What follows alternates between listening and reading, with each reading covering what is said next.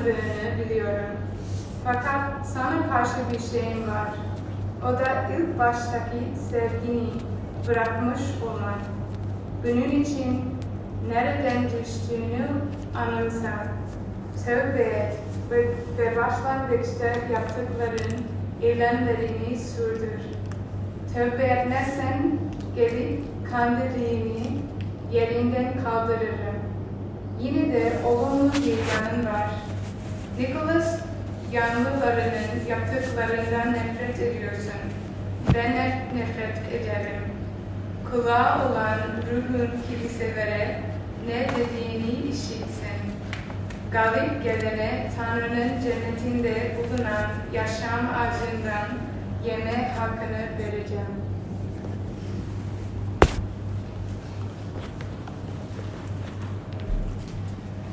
Teşekkürler. Herkese bir daha hoş geldiniz.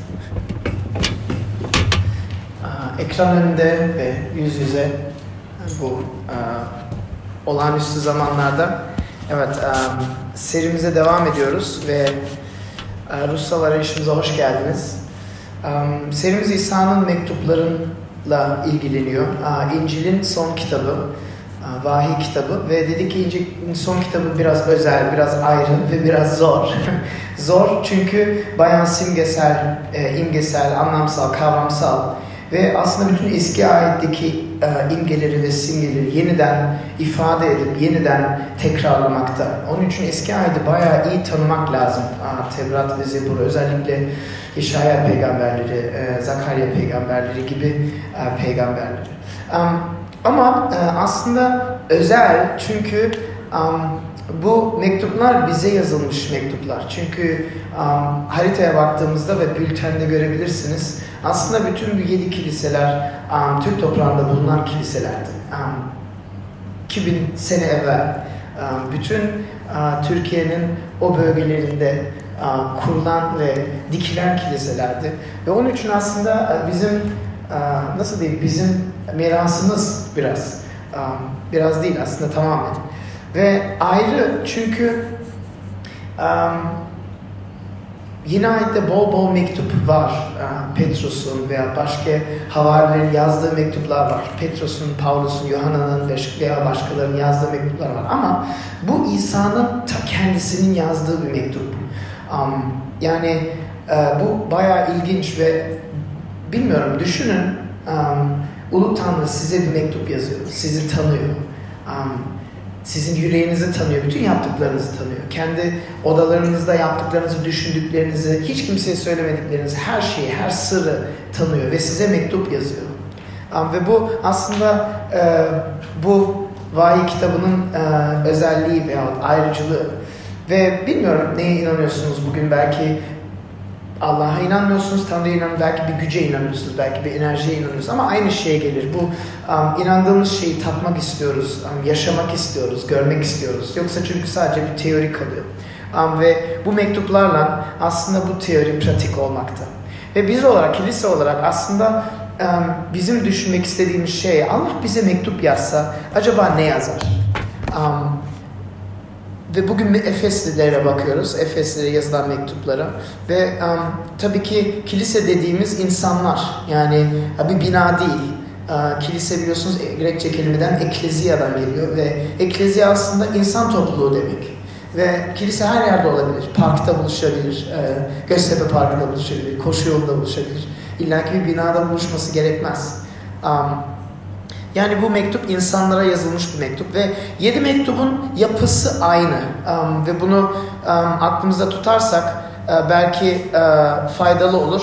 İlk önce hep İsa'nın bir özelliği ortaya çıkarılıyor. Uh, İsa'nın Mesih'in, Tanrı'nın oğlunun bir özelliği ortaya çıkarıyor. Sonra bir övgü bölümü var ve sonra bir eleştiri, bir azar bölümü var.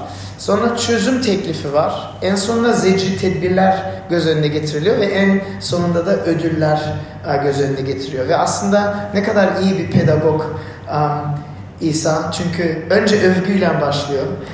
hemen eleştiriyle başlamıyor. Hemen azarlamaya başlamıyor. Önce iyi şeyleri meydana vuruyor. Sonradan eleştiri bölümüne geçiyor ve biz de onun örneğini alarak bugün bunu yapmak istiyoruz. Efes'e gitmeyen hiç var mı? Bir sormak istiyorum.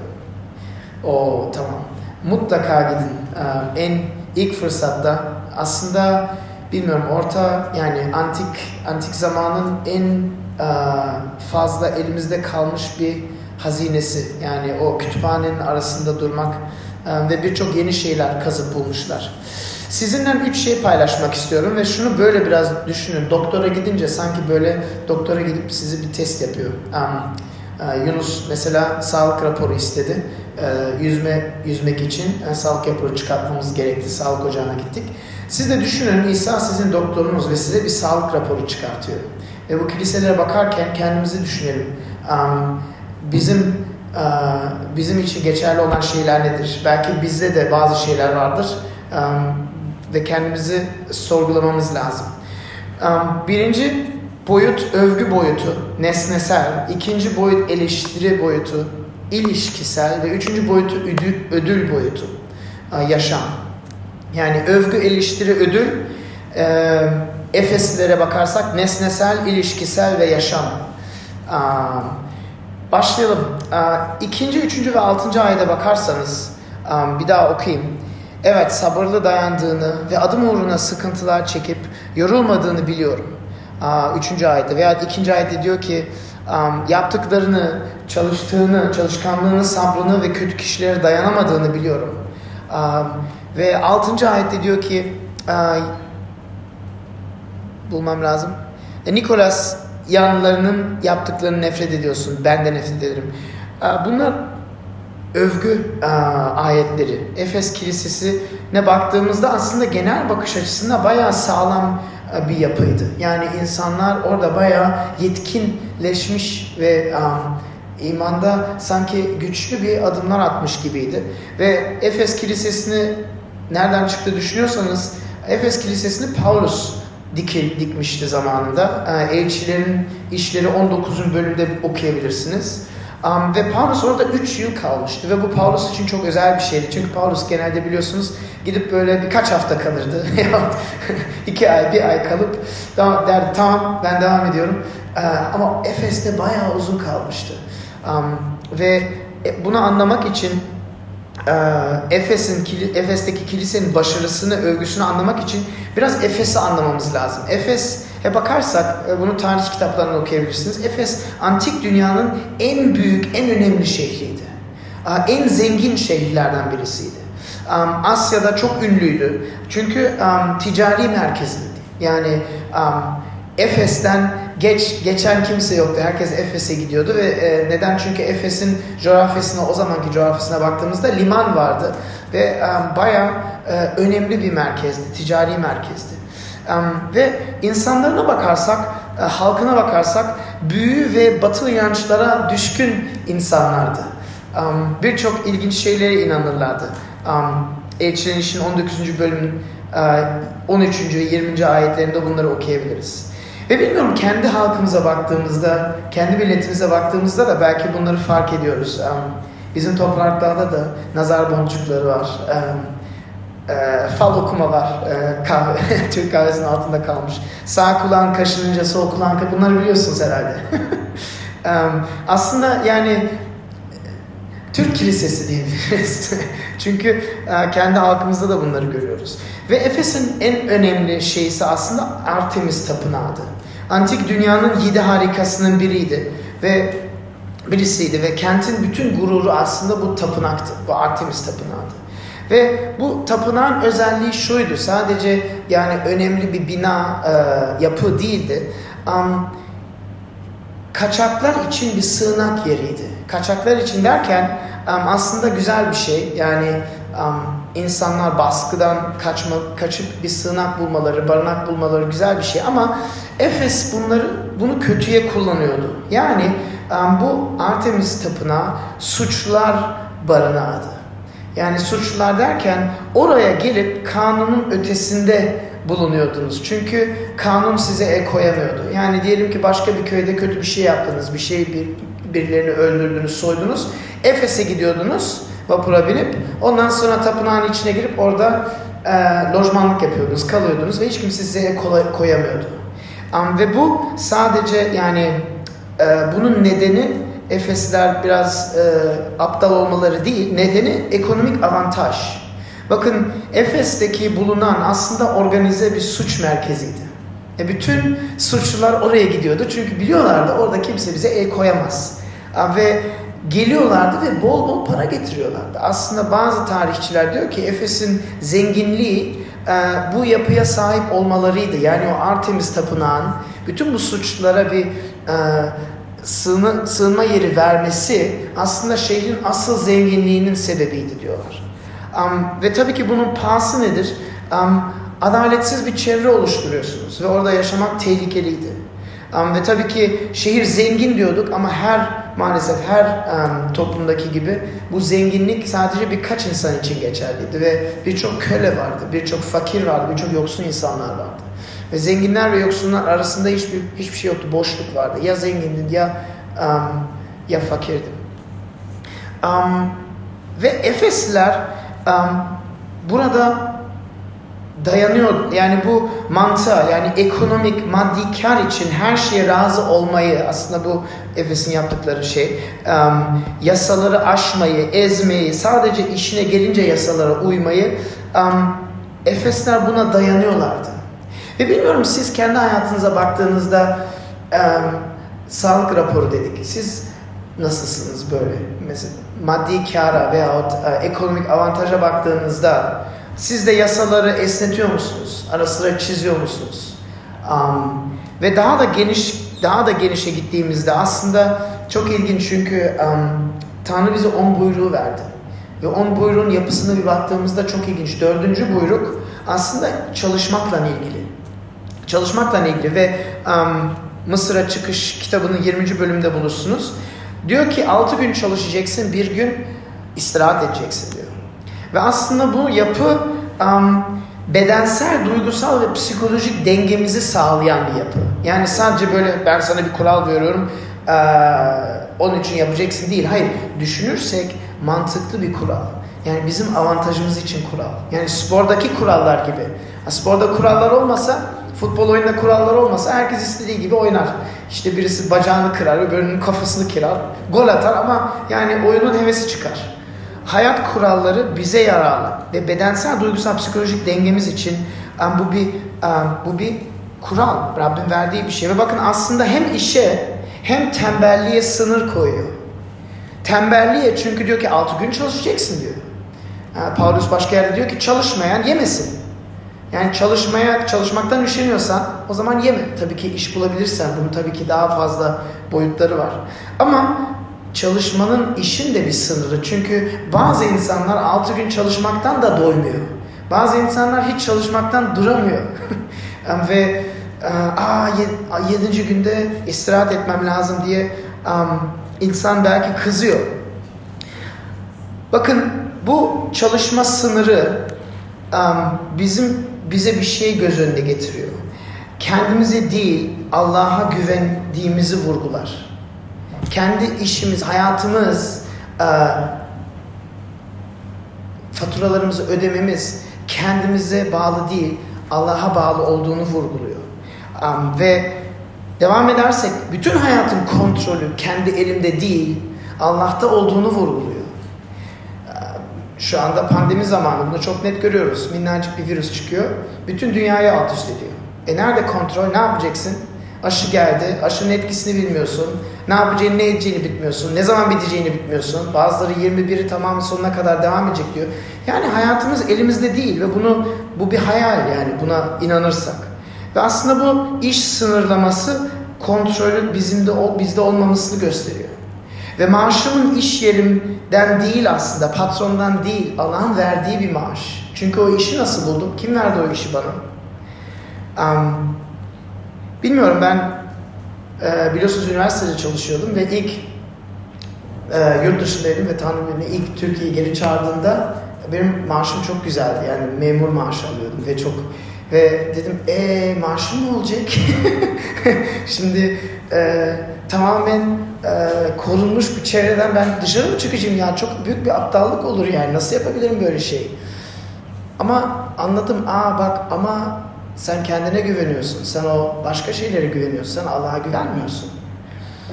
Ve İsrail'e baktığımızda bunun örnekleri çok ilginç. Um, İsrail'in biliyorsunuz halkı uh, çiftçilikle geçiniyordu. Yani tarlaya işte bir şeyler biçiyorlardı, ekiyorlardı bilmem ne ve um, bu 6 artı 1 kuralını Tanrı sadece haftaya değil senelere de uyguladı. Yani dedi ki 6 sene boyunca tarlaya tarlayı işleyeceksin, çiftçilik yapacak. 7. sene tarlayı rahat bırakacaksın.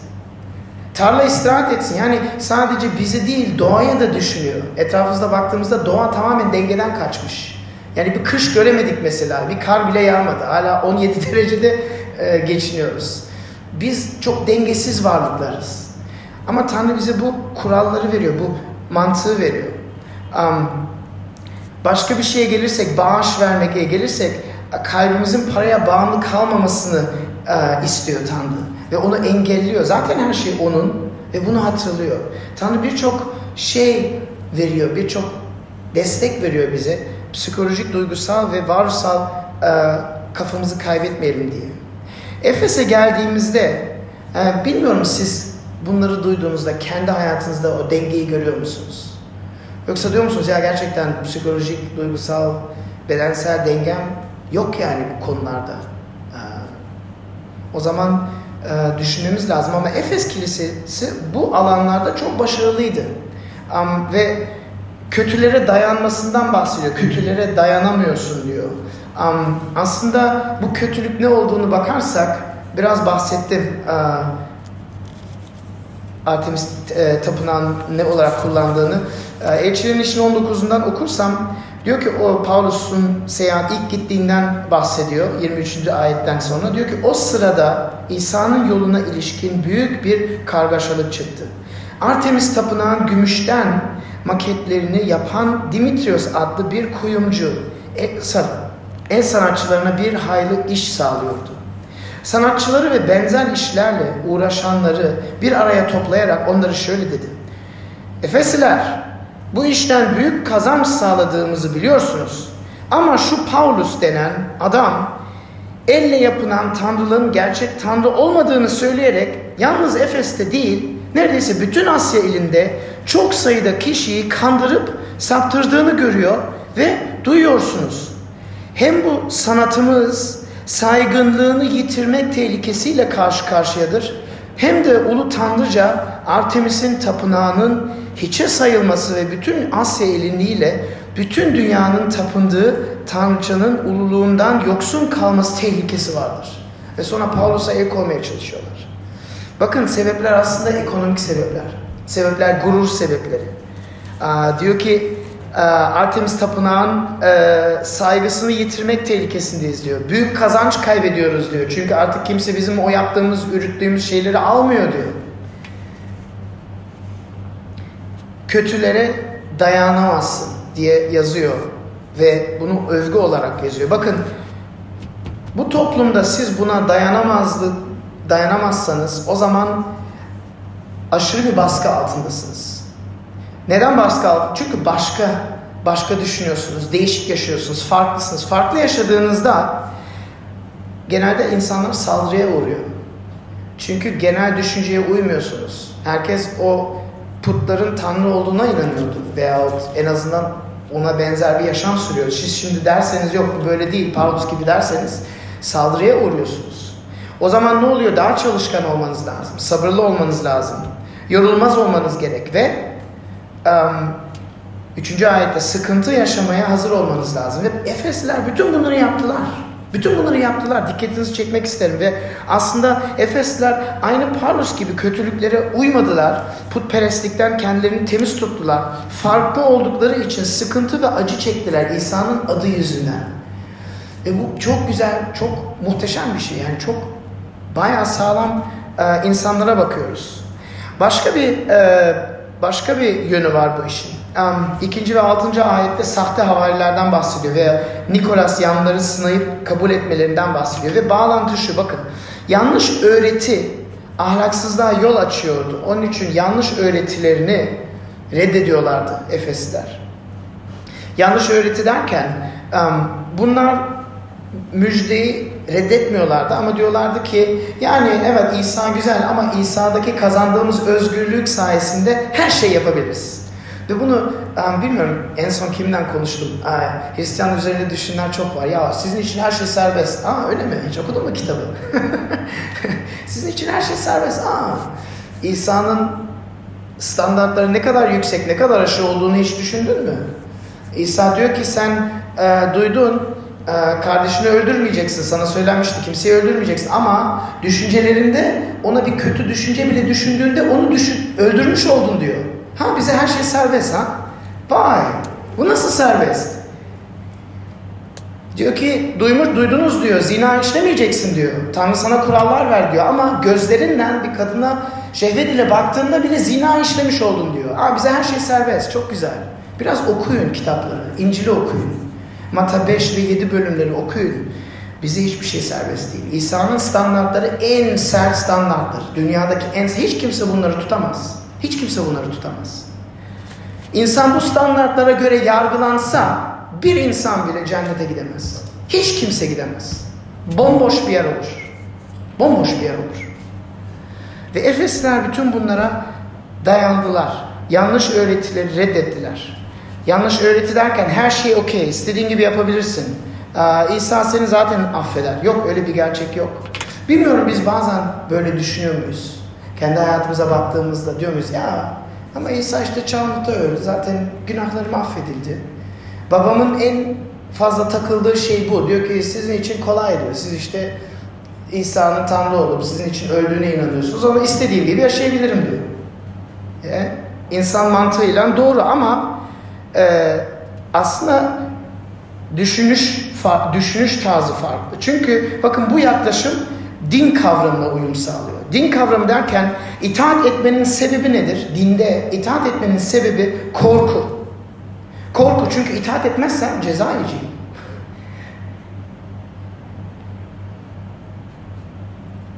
Ama dünyanın mahveden şey korku ve kibir değil mi? Dünyayı mahveden, berbat bir yer kılan yer korku ve gurur değil mi? Ve din çevresinde bizi yönlendiren temel motivasyonlar bunlar.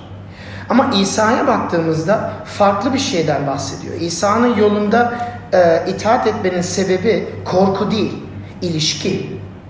İtaat etmenin sebebi bizi kabul etmiş olması, bizi sevmiş olması, bizi evvelden kabul etmiş olması. Bizden bir şey evvelden bekleyip sonra kabul etmiyor. Bizi böyle kabul ediyor. Ama sonra diyor ki şimdi sen siz benim evlatlarımsınız. Evlatlarım oldunuz. Ona göre yaşayın diyor. Kazanacağımız bir şey yok ama kaybedeceğimiz birçok şey var. Onun için din mantığından bakmamamız lazım. İsa'nın öğretisine ilişki mantığından bakmamız lazım. Ve Efesliler öğretisine aşırı dikkat ettiler ve sahte ve yanlışa dikkat ettiler ve bakın bu çok bugün bu bu çağda çok önemli bir şey. Çünkü sahte öğretiler diyelim ki sana birisi bir kitap verdi. Maalesef bu kitabın içinde yazmıyor. Dördüncü bölümde senin kafanı karıştıracak yanlış şeyler yazıyorum diye. Yazmıyor. Kendiniz denemeniz lazım. Kimse size bunu ve, ve yetkin birisine öyle bir kitap verdiğimizde çok tehlikeli. Veya her şey her şey mevcut. YouTube'a gidip istediğiniz kadar video bakabilirsiniz. Ama bunlar manevi bakımdan sağlam videolar mı? Gerçekten İncil'deki yazdıklarını doğru anlayıp mı yargılıyorlar? Onun için bu çok tehlikeli ve çok um, önemli bir nokta. Peki Efes Kilise'nin sorunları neydi o halde? Yani bu kadar güzel giderken her şeyleri iyi gibi aslında sabır, çalışkanlık, acı çekiyorlar, e, kötüleri reddediyorlar. Ama yani o zaman sorun ne? Bilmiyorum ben bu, bu mesajı hazırlarken ben kendime bunu çok sordum. bu kadar güzel şey varken İsa neden bu kadar sert bunlara davranıyor? Neden bu kadar? Yani bir şey söylüyor.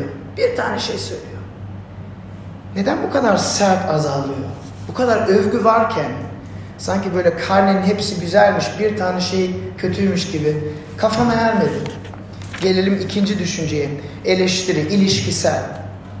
Bakın da dördüncü ayete baktığınızda diyor ki ilk baştaki sevginizi bırakmış olmanızı eleştiriyorum diyor. O ilk baştaki sevginizi bırakmış olmanızı. Ve beşinci ayette de diyor ki kandilliğini yerinden kaldırırım diyor. Bunu değiştirmezsen, tövbe etmezsen diyor. Ve bu bayağı ciddi bir şey. Um, neden? Bakın ilk sevgi ne bilmiyorum düşünürseniz um, aslında bizi, bize de güzel uyan bir şey. Bilmiyorum bir şey uh, yeni bir eşya hayal ediyorsunuz. Eviniz için olsun veya teknolojik bir uh, bir cihaz olsun. Önce duyuyorsunuz reklamda, ondan sonra gazetelerde duyuyorsunuz, televizyonda reklamını görüyorsunuz veya internette araştırıyorsunuz, fiyat ne kadar falan filan harcıyorsunuz, para topluyorsunuz. En sonunda alıyorsunuz ve çok coştunuz, mutlusunuz. İlk sevgi. Ve bir iki gün kullanıyorsunuz, üç dört hafta geçiyor. E, ya işte artık yani köşenin birisinde duruyor. Değil mi? Bunu sadece eşyalarla yapsak sorun olmaz. Bunu insanlarla da yapıyoruz. İnsanlarla da yapıyoruz. Bu bir yeni tanıdığımız birisi olabilir veya bir um, kız arkadaş veya erkek arkadaş olabilir. İlk başta benim kaç tane arkadaşım, um, ah ben aşık, birisini tanıdım, ne güzel filan. Böyle başka bir şeyden konuşamıyor. Ondan sonra işte beraber gidiyor. Dört hafta sonra ya ayrıldık ya olmadı. Olmadı işte. Anlaşamadık. ha öyle mi? Bakın eşyadan insana geçerken bir insana böyle davrandığımızda bu insan kendini köşeye atılmış bir oyuncak gibi hissediyor. Kullanılmış gibi hissediyor. Ve şimdi bu aş bir aşama daha ilerleyelim. Tanrı'yı düşünelim, Allah'ı düşünelim. Bu yaptığımızı Allah'la yaptığımızda onu düşünelim. O acaba ne düşünüyor bunun hakkında? İlk başta çok coşkulu, belki ilk başta kiliseye geliyoruz. İnsanlarla tanışıyoruz. Her şey çok güzel. Aa, aa konuşman çok güzeldi. Bazı insanlar bunu duymak için para veriyor bilmem ne bilmem ne. Dört ay sonra, beş ay sonra gelmiyorsun. Ya yok ya olmadı işte. İyi değil. Bu kötü, o kötü. Bunu Tanrı'yla yaptığımızda ne düşünüyorsunuz? Ne, bize nasıl bir nasıl bir tepki verecek?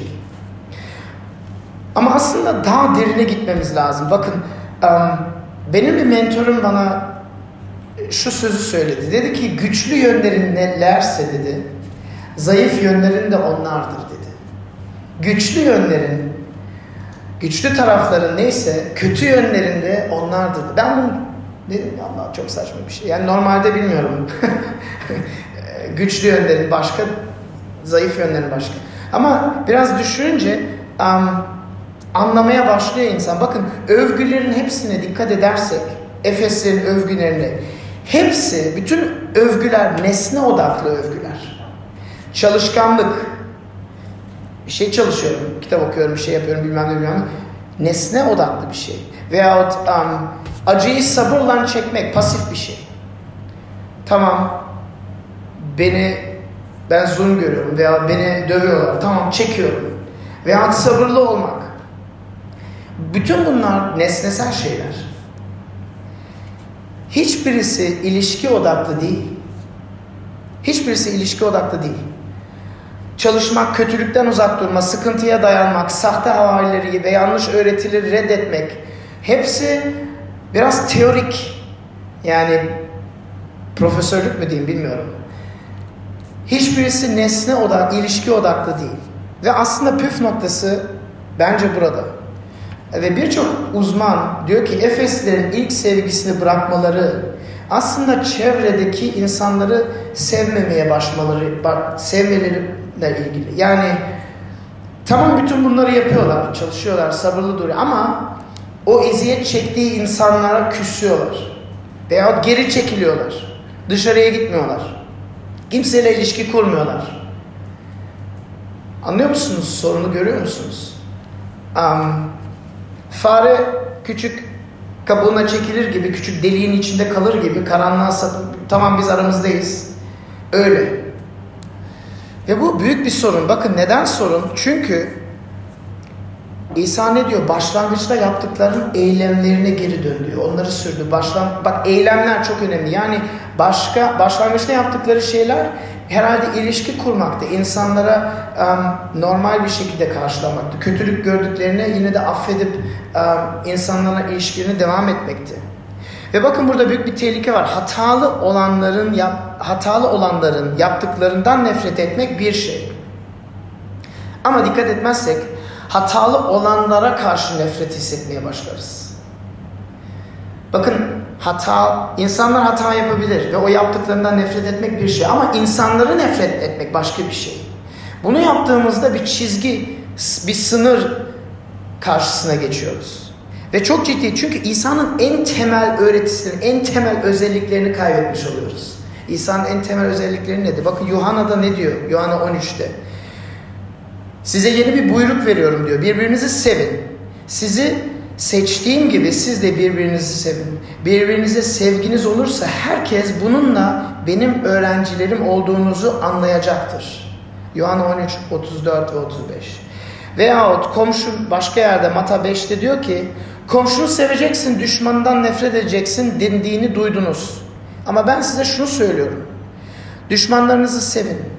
Size zulmedenler için dua edin. Öyle ki göklerdeki babanızın oğulları olasınız. Çünkü o güneşini hem kötülerin hem iyilerin üzerine doğdurur. Yağmuru hem doğruların hem eğrilerin üzerine yağdırır. Eğer yalnız sizi sevenleri severseniz ne ödülünüz olur? Vergi görevlileri ve günahkarlar gibi aynı şey yapmıyor mu? Yalnız kardeşlerinize selam verirseniz fazladan ne yapmış oluyorsunuz? Putperestler de öyle yapmıyor mu? Bu nedenle göksel babanız yetkin olduğu gibi siz de yetkin olun. Efesliler en temel şeyi unuttular. En temel şeyi bıraktılar. Ve onun için İsa o kadar sert yazıyor onlara. Bakın Efes Kilisesi'nin baş erdemlerini alt üst edilmesine geliyor bu. Baş erdemler nedir? Um, dikkatli olmak, öğretiye dikkat etmek. Ama öğretiye dikkat ederken insanları reddediyorsun. Um, olmuyor. Güçlü yönlerimiz neredeyse zayıf noktalarımız da oradadır. Ve bakın um, tarihçi Profesör Latourette diye bir adam var. Um, iki tane bin, biner sayfalık kitap yazdı. Ve diyor ki İsa'nın uh, yolundaki kiliseler ve oradaki giden insanlar tüm çevrelerindeki herkesi bu sevgiyle karşıladıkları için insanlar çok şaştı diyor.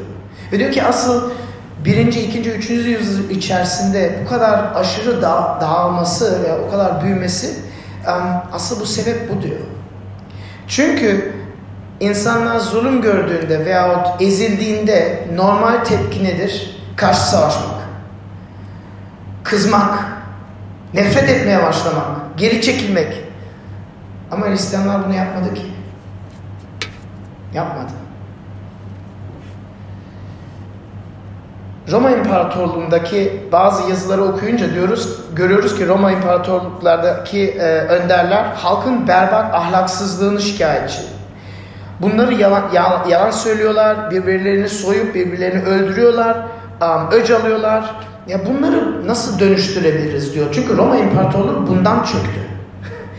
Roma İmparatorluğu bundan çöktü. Nasıl değiştirebiliriz bunları diyorlar. Ve en sonunda görüyorlar ki ya bu İsa'nın yolunda olan insanlar bütün bunları yapıyor. Yalan söylemiyorlar. Dürüst yaşıyorlar. Evet evet, hayır hayır. Kötülük görünce yine de affediyorlar. Allah Allah. Biz bunu neden başaramıyoruz? Bakın benim birçok arkadaşım var diyor ki din kötü. Din olmasa bütün dünya süt olur. Din olmasa dünyada bütün savaşlar biter. Din olmasa bütün dışlamalar biter. E biliyor musunuz? Hak veriyorum. Hak veriyorum. Neden hak veriyorum biliyor musunuz? Çünkü e, din ayrımcılık getiriyor. Ama sorun şu. Sadece din değil. Sadece din değil. Sadece din dışlayıcı değil. Sadece din ayrıcalık yaratır değil. 20. yüzyılın tarihine baktığımızda 60 milyon katledildi insan. 60 milyon katledildi. Ve bakın 20. yüzyılda Haçlı seferleri yoktu. Ee, Deş yoktu, hiçbir şey yoktu. Ne vardı? Stalin vardı, Hitler vardı ve Mao vardı. Bunların hepsi ateist. E o zaman din nerede? Sorun dinde değil, sorun insanda. İstediğin dünya görüşe kavuş. İçimizde bir bozukluk var. Um, her dünya görüşü ayrıcalık yaratır. Richard Dawkins'i hiç okudunuz mu? Richard Dawkins, meşhur bir ateist. Okuyun. Tanrı saçmalığı veya Tanrı sapkınlığı diye bir kitap yazdı. Um, God Delusion. Um, adam o kadar alaycı yazıyor ki, o kadar berbat yazıyor ki. Yani sen buna inanıyorsan sen kafanı yedin, maymun gibisin. Böyle yazıyor yani sana. Peki bu dışlama değil mi? Bakın neye inanırsanız inanın. Her zaman dışlama şeyimiz var. Ve aslında bu e, tarihçi şöyle diyor. um, dünya görüşünün yapısını aslında nereden göreceksin? Gerçek doğasını buradan anlayabilirsin diyor. Bir dünya görüşü veya bir dinin yapısını. Kendin gibi inanmayan insanlara nasıl davranıyorsun? Kendin gibi inanmayan insanlara nasıl davranıyorsun? Bakın İsa burada düşman sevgisinden bahsediyor. Ve bu um, seçebileceğimiz şey değil. Diyor ki sen düşmanını affetmezsen ben de seni affetmem diyor. Sen bağışlamazsan göklerdeki babam da seni bağışlamaz diyor. Çok ciddi bir şey. Efes kilisesi en temel özelliklerini kaybetmişti. Ve İsa diyor ki tövbe etmezsen e, gelip kandilini yerinden atacağım diyor. Ve bu bayağı sert ama bakın bir düşünürsek geçen hafta bahsettik bundan. Kandillik ne işe yarar? Işık verir değil mi? Kendini feda ederek, e, eriyerek ışık verir. Ama Efes kilisesi zaten ışık verme kabiliyetini kaybetmiş. O zaman o kandillik ha duruyor ha durmuyor. Hiçbir fark etmiyor ki. ışık vermiyor. Çünkü en temel özelliğini kaybetmiş. İnsanları sevmeyi bırakmış. Onlar da dışlayıcı olmaya başlamış. Başkalarını küçümsemeye başlamışlar. Ve onu yapınca bağışlamak, küsmemek, kin tutmamak imkansız oluyor. İsa'nın yolundan çoktan sapmışlar. Işık vermemiş, vermez duruma gelmişler. Tamam geçelim son boyuta. Çözüm nedir? Ödülden bahsediyoruz. İsa yaşam ağacından bahsediyor.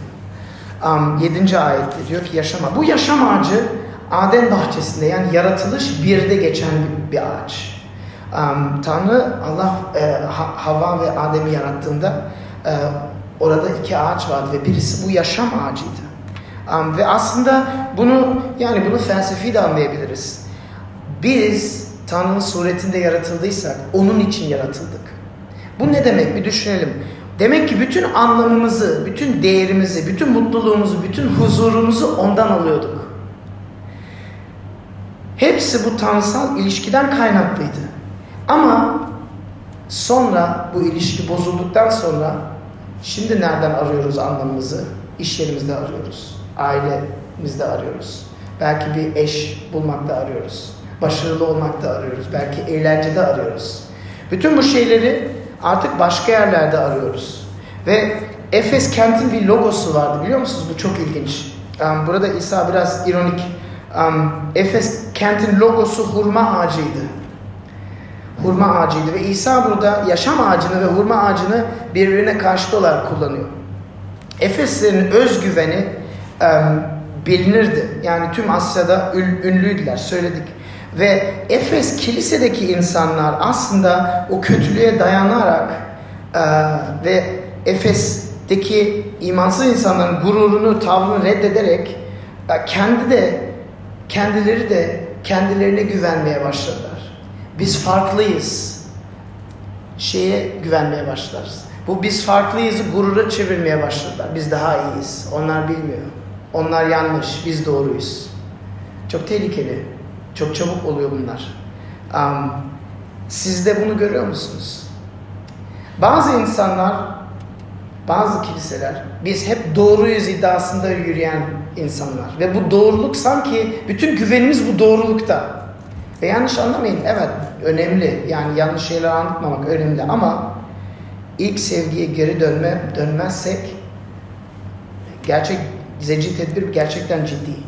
Ve tarihçi Latourette yine diyor ki Hristiyanlar derinden değişmiş yaşamlar yaşayan insanlardı diyor. Çok dengeliydiler diyorlar.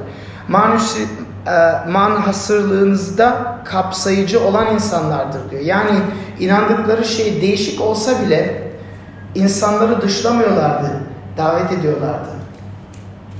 Dürüst ve adildiler. Zulme uğradıklarında geri savaşmıyorlardı, huzurluydular, düşmanlarını bağışlıyorlardı ve bağışlayarak ölümlerini kabul ediyorlardı. Ve bakın yedi kilisenin mektuplarını okuduğumuzda ne kadar zulüm gördüklerini biraz anlayacağız. Tarih kitaplarında da görebilirsiniz bunu. Um, ilk emperat e, 6. imparatorluğun, Roma imparatorluğunun altında Nero neler oldu? Geçen sefer başladı. Direğe saplanmış, ziftle kaplı, yakılmış, canlı meşale olarak kullanılmış Hristiyanlar vardı. Birçok. Aslanlara yem olarak atılmış halk eğlencesi olarak birçok Hristiyan vardı. Birçok başka Hristiyan çarmıha gerilmiş seyahate çıkan Romalılara yürürken alay edebilsinler diye konulmuştu eğlence olarak. Bazıları canlıyken kafa, kafa taslarına delikler açılmış ve erimiş metal dökülmüş duruma yaşadılar. Bakın bu zulüm sadece bir kelime değil, bu gerçek acılar. Ve İsa diyor ki beni takip ediyorsanız buna hazır olmanız lazım. Benim yolum şiddetli bir yol değil diyor. Bakın geçen sefer de söylemiştik. Bazı dinler ve felsefeler savaşarak ve şiddetle çoğalırlar. Ama İsa'nın yolu burada gördüğümüz gibi acı çekerek, kendini feda ederek, ışık verip eriyerek dünyaya yayılıyor. Ve Tertullian e, şöyle yazmış. Dedi ki kilise şehitlerin kanı kilisenin tohumudur dedi. Peki bunu nasıl yapabiliriz? Bakın hurma ağacından yaşam ağacına nasıl dönebiliriz? Sona geliyorum. Bakın ağaç imgesi ağaç tahtadan yapılır biliyorsunuz değil mi? Tahtadan başka bir şey daha yapılıyor, çarmıh yapılıyor. Ve birçok yerde, birçok yeni İncil'deki yerde ağaç kelimesi ve çarmıh kelimesi aynı kullanılıyor. Ve bizim yaşam ağaca kavuşabilmemiz için İsa 2000 sene evvel o lanet ağacına dikilip öldü. Bizim affedilebilip Aden bahçesine dönebilmemiz için, o yaşam ağacına bizi verilebilmesi için İsa Tanrı'nın gazabını çekerek en acı, en şiddetli ölümlerinden birisini öldü bizim için. Orada tüm dünyanın gazabını üzerine aldı. Bizler için Allah'ın lanetini çekti. Bizim yerimize cehenneme indi. Ve üç gün sonra dirildi. Onun lanet ağacı sayesinde biz itiraf ve tövbe edip ilk sevgimize geri dönebiliyoruz. Çünkü o bizi daha evvelden sevdi. Bizi koşulsuz kabul etti. Bize değer verdi. Bizi affedip bağışladı. Ki biz de onun gücüyle, onun örneğini taklit ederek insanlara ışık verelim. Nasıl ışık veriyorduk? Kendimizi feda ederek ışık veriyorduk. Acı çekerek ışık veriyorduk. Mum gibi yanarak ve eleyerek ışık veriyorduk. Dua edin. Rabbimiz sana şükrediyoruz gerçekten bu gün için, bu söz için ve çok zengin metinler veriyorsun bize. Bay kitabı için sana şükrediyorum. Bu kilise için sana şükrediyorum. Bu insanlar için. Ekran önünde olsun, yüz yüze olsun. Bu pandemi zamanını kullanarak seni daha iyi tanımak istiyoruz. Senden yalvarıyoruz bizi değiştir. Kendi benzerliğine değiştir. Ki biz de ışık veren bir mum olarak bu dünyada umut ve barış için çalışalım. Amin.